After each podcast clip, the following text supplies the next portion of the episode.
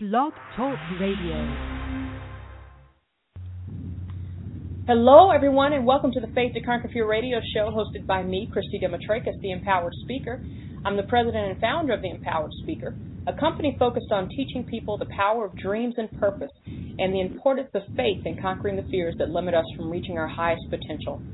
I'm also the author of Faith to Conquer Fear Inspiration to Achieve Your Dreams. You can find out more about my services and my book at www.empoweredspeaker.com. For those of you who may be listening to the Faith to Conquer Fear radio show for the first time, here's what you can expect. This show will provide guests who will motivate you, inspire you, and give you tools to activate your goals and dreams, whether those dreams are entrepreneurial, corporate, or personal. And today I have a special guest to help me do just that. Dr. Barry Nadel is an author, agricultural consultant, and expert in plant genetics, plant breeding, physiologist, domestication, propagation, plant tissue culture, and the commercial production of medicinal. He is the author of the Hoshiyan Chronicles, which is made up of what will be a total of 25 books, uh, and we'll discuss some of those today. Dr. Nadel has an extensive background, and you can find out more about him on his website, www.drbnadel.com. Dr. Nadel, welcome to the Faith to Conquer Fear radio show. Glad to be here with you. I'm so glad to have you. My goodness. Okay, there were a lot of four syllable words in your very short bio. you have quite the background, but before we get into that, I want to ask you the question I always ask every guest. What is something about you that we would like to know that wasn't in your bio? Um, 2004, uh, my wife was uh, diagnosed with cancer. Mm. And uh, she died very shortly after in my arms, two months later. Mm-hmm. And started a spiritual journey that continues to this day that totally changed my life and is directly connected to the subjects which you we want to talk about. And it was through this that I came to change and uh, develop this series of books to teach people how to deal with these very, very difficult questions we deal with in life through storytelling. Much easier to tell a story to get a point across as opposed to just using dry facts. Um, the story is uh, a bit complex because we deal with complex issues. Mm-hmm. And the essential part of dealing with faith and and how it gives you the strength to combat everything in your life starts with the entire concept of what is faith. Now, faith is in two parts, often in most things. There's the emotional side, and there's the cerebral side. The side that you think with your mind, and the side that you feel from your heart. Um, an example we find in the Bible is when God saved the Jewish people at the Red Sea and parted the sea, and great miracles were done for them, and they crossed the sea, and it states very clearly in the Bible, and Moses and the Jewish people believed in God. Mm-hmm. And three days later, walking the desert, they're already crying and screaming. There's no water. there's Right. This, that. Now, how is it possible after such great miracles that suddenly there's no faith? Because faith has to be built from education. First, you have to know who is God, what is God, what is His purpose here, what's our purpose here, to be able to have deep faith to understand what we're dealing with. So the first step is who is God? For those of us who are monotheistic and we believe in one God, we say that God created the heavens and earth. He was here before creation, and He will be here forever. Mhm. So if we start from that point, we say, all right, there's God, and He created everything. What now? Now we're faced with a situation where we have three possible scenarios. One, God created the world and made it with the laws of nature, and He left, and you know, it runs auto auto run. Uh, the second is that God created the world and gets involved in important things. Well, the question is, who decides what's important? Mhm. And the third is God created the world and is involved in our lives all the time. Now, this cannot be learned just from emotion. If you have a, a an emotional uh, experience where you feel a connection to God, this is something you can't learn there. It is only by learning and studying and building your faith will be able to get to the point where you'll learn how to conquer fear. Because there's no reason to fear anything. Mhm. I think I think that's that's a, a big statement, a fair statement. Um, but people would say, "I hear you." So how do I, if I am one of these people who feel that our faith is low, my faith is low, what is that roadmap to faith? Because you, as you said, there's an emotional side, but then there's also the learned side of it, where you actually have to study and, and study God's word. So, what would you say is that roadmap for people being able to build that faith? Roadmap for um, starts with basic um, philosophies that deal with God. Um, there are numerous books written on the subject. There are numerous coaches. There are numerous guides. Um, one of the things to be weary of is anybody who's trying to toot their own horn. Uh, you should always look for somebody, and this is an essential part of belief in God, who's humble. Look for a humble God. Somebody who doesn't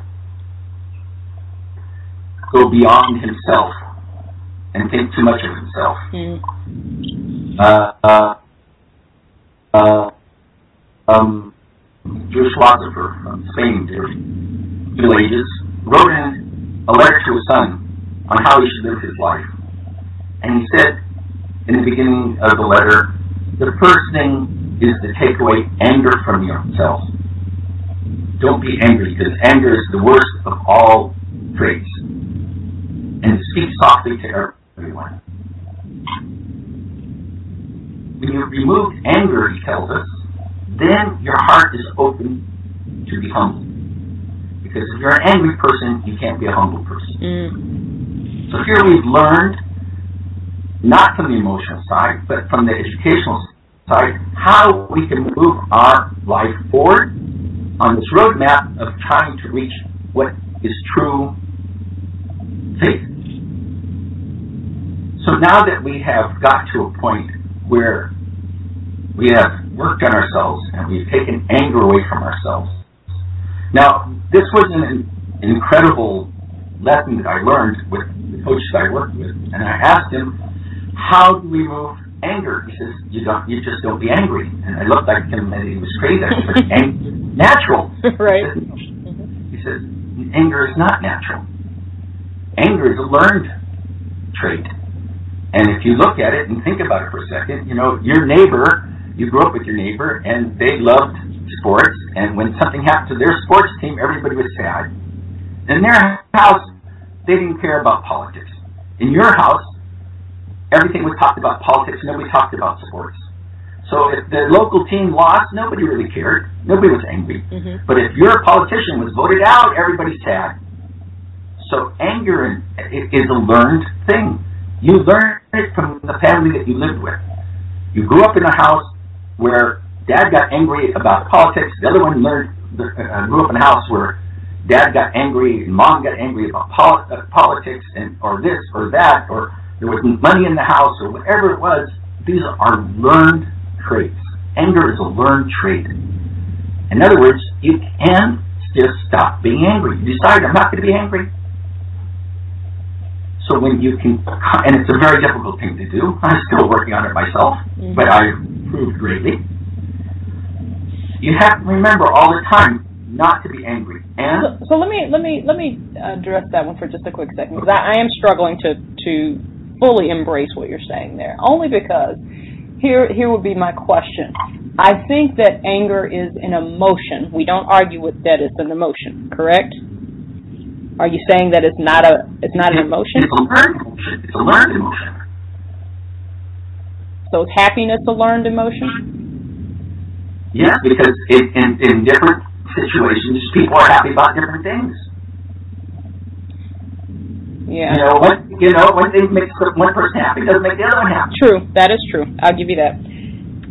Yep. These are these are you know, somebody says, Well, be happy. what's that supposed to mean? Be happy. What am I supposed to do? each individual, yeah. each individual is different. Yeah. Yeah. So I, I think there I are think, certain there are certain things that are common to most people. Mm-hmm. Happiness is often connected with something that is satisfying. In other words, uh, if you sit down to have a good steak meal, the chances that you're going to be happy are greater than you're going to be sad mm-hmm. or angry unless it's burnt. Right, right. And here's a, here's a good thing. Uh, you're at a table in a in a restaurant, and there's six people there, and the guy serves the food, and everybody thinks it's horrible. One guy gets up and really starts to berate the the waiter, and you're embarrassed. You're embarrassed by his actions. Mm-hmm. It's something that you wouldn't have done, right? Right. But he grew up in a house where, you know, if something like that happens, you you know, you get angry and you express your anger. You can just express your dissatisfaction, but you don't have to be angry. Yeah, I think and I think that's I think that's the the defining I think that's the definition I'm looking for, right? Because anger, everybody gets angry at some point. I think the key is how you express it because you, to your point, you can express dissatisfaction without being over the top, throwing things, yelling at people, berating people, as you said. So, okay, I'm with you. But the truth of the matter is, if we lived in a proper society, there would be no reason to be angry. you wouldn't you wouldn't have learned this. You wouldn't have you wouldn't have learned this type of behavior. And this is one of the points in my in my books and the third book, A Moral Legacy, is all about how nobody is created in a vacuum. The main character shows up in the fourth book. And the reason why it takes that long to get to him is to show that his characters are not, as we say genetics, mutant. He is a result of what his grandparents did, his parents, and so on. There's a famous story of a uh, of a young man who comes running to his rabbi. His wife is is uh, going to give birth in two weeks, and he says to him, "Rabbi, Rabbi, when should I start teaching my child?" He says, "You're two generations late." Mm-hmm. Mm. Because you're going to be influencing the child, and you were influenced by your father, who was influenced by his father. So that is a powerful if, statement. If, if you want to create a character that is special, that has special qualities, then you can't create it into a vacuum. Therefore, literally, the first three, four books are an introduction to the main character to show that he just didn't show up out of nowhere. Because who are his parents? Mm-hmm. Who is his grandparent? Mm-hmm. Who is his great grandparent? And you see the progress of development of their personalities over time. And it's how they educate their children. And how we educate our children is how they will educate the next educate, the next generation. You speak something that that clearly crosses cultural lines because I grew up in the South And my parents, it's Of funny. South. Um, you were okay. So, and one of the things are because of where I lived out in the country, you know, there were everybody was kind of related to everybody, or you, or they were fourth cousins or third cousins. So you never really knew who you were related to. And when I was in high school and was dating, or you know, trying to date, I knew whenever I came home and told my parents about a new boy that I was interested in, she would always say, actually my mom and my grandma would say, "Who are his people? Yeah. What's his last name and who are his people?" And I often thought it was just for the reason of identifying whether we related, and that was usually the first thing. Wanted to make sure we, you weren't trying to date your cousin. But the second piece, is, which is very profound and which you've just stated, is what is their background? So who's their people goes two ways. Who's their people from a relational standpoint, but who are their people? Meaning, what's their background? What do they believe? What's their history?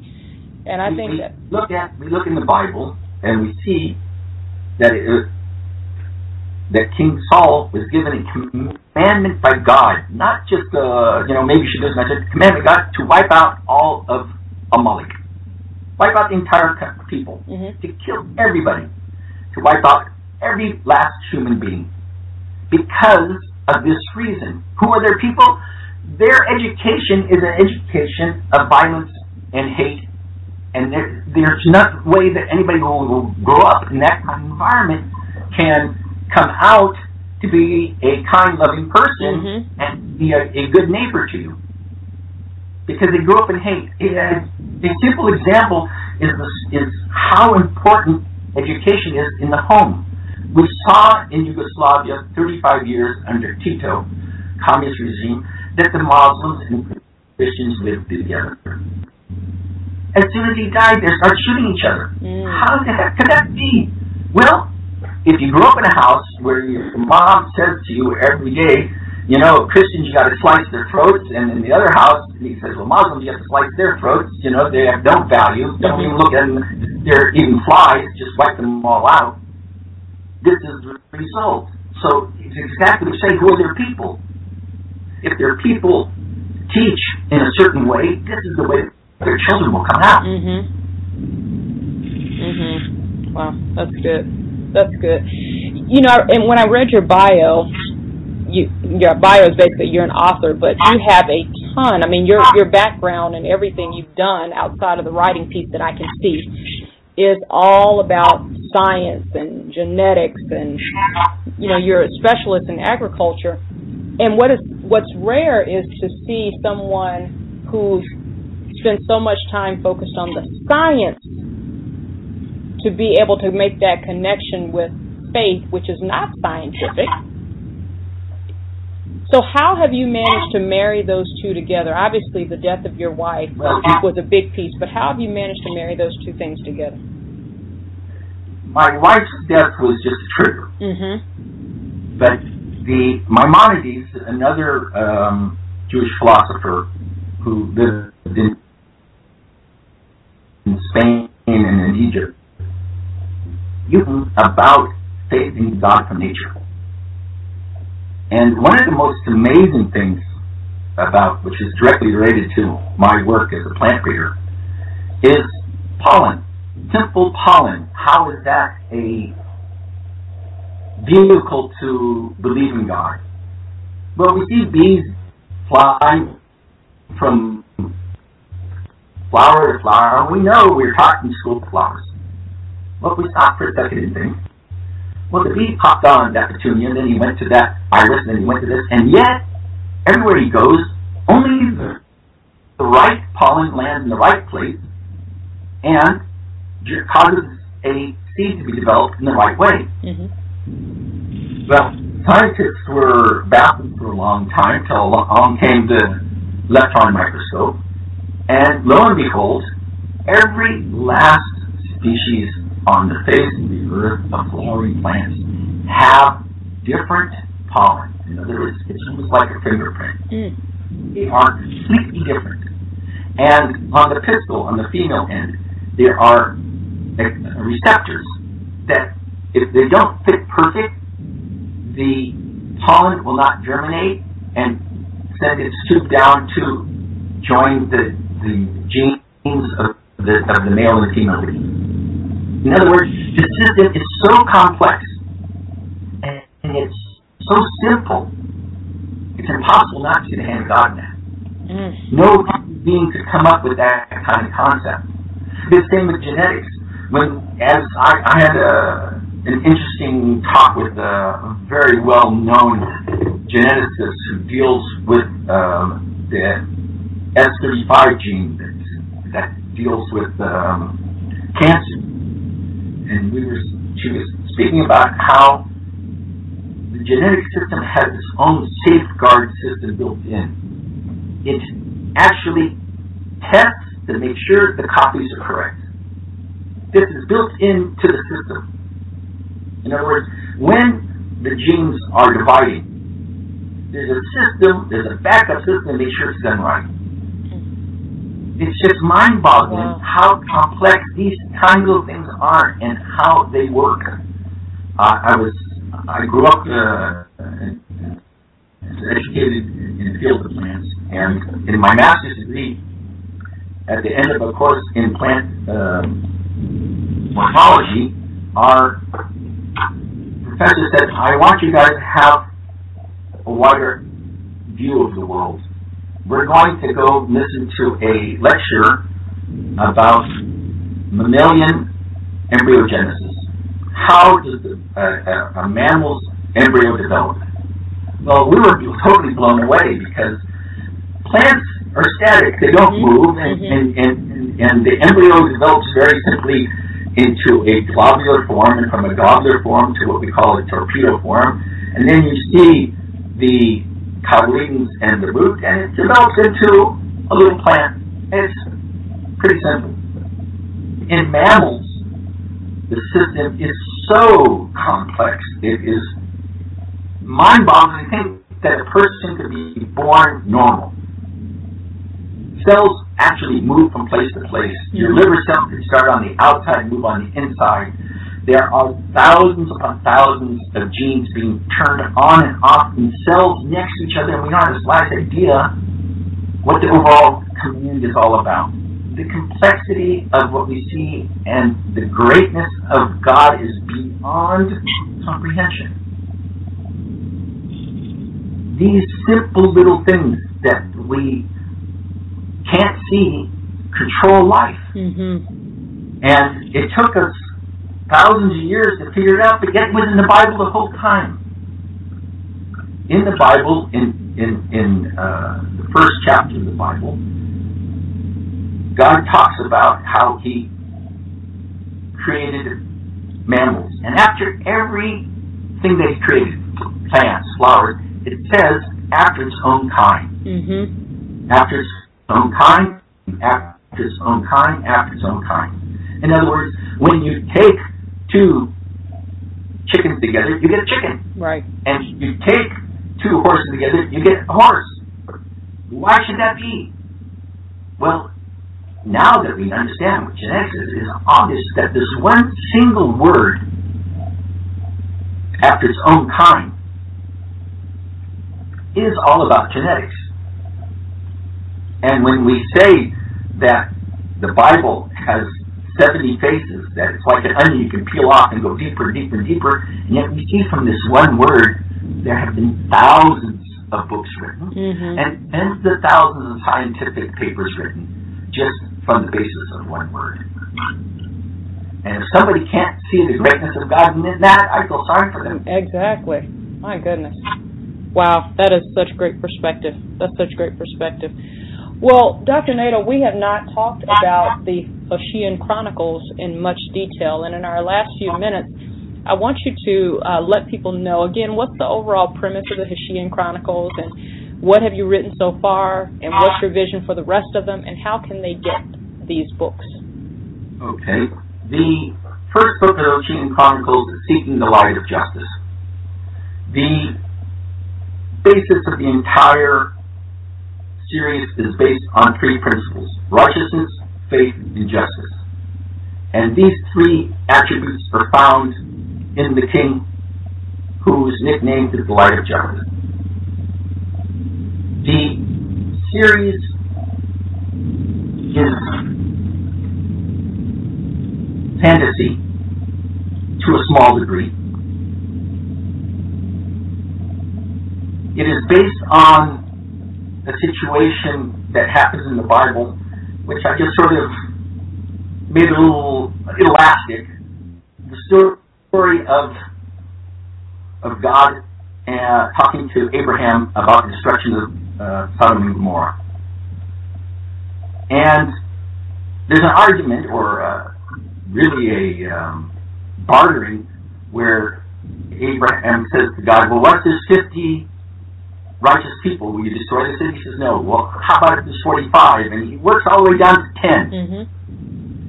And the commentaries say that God will not destroy the righteous with the wicked. So I use that as the basis of the entire story.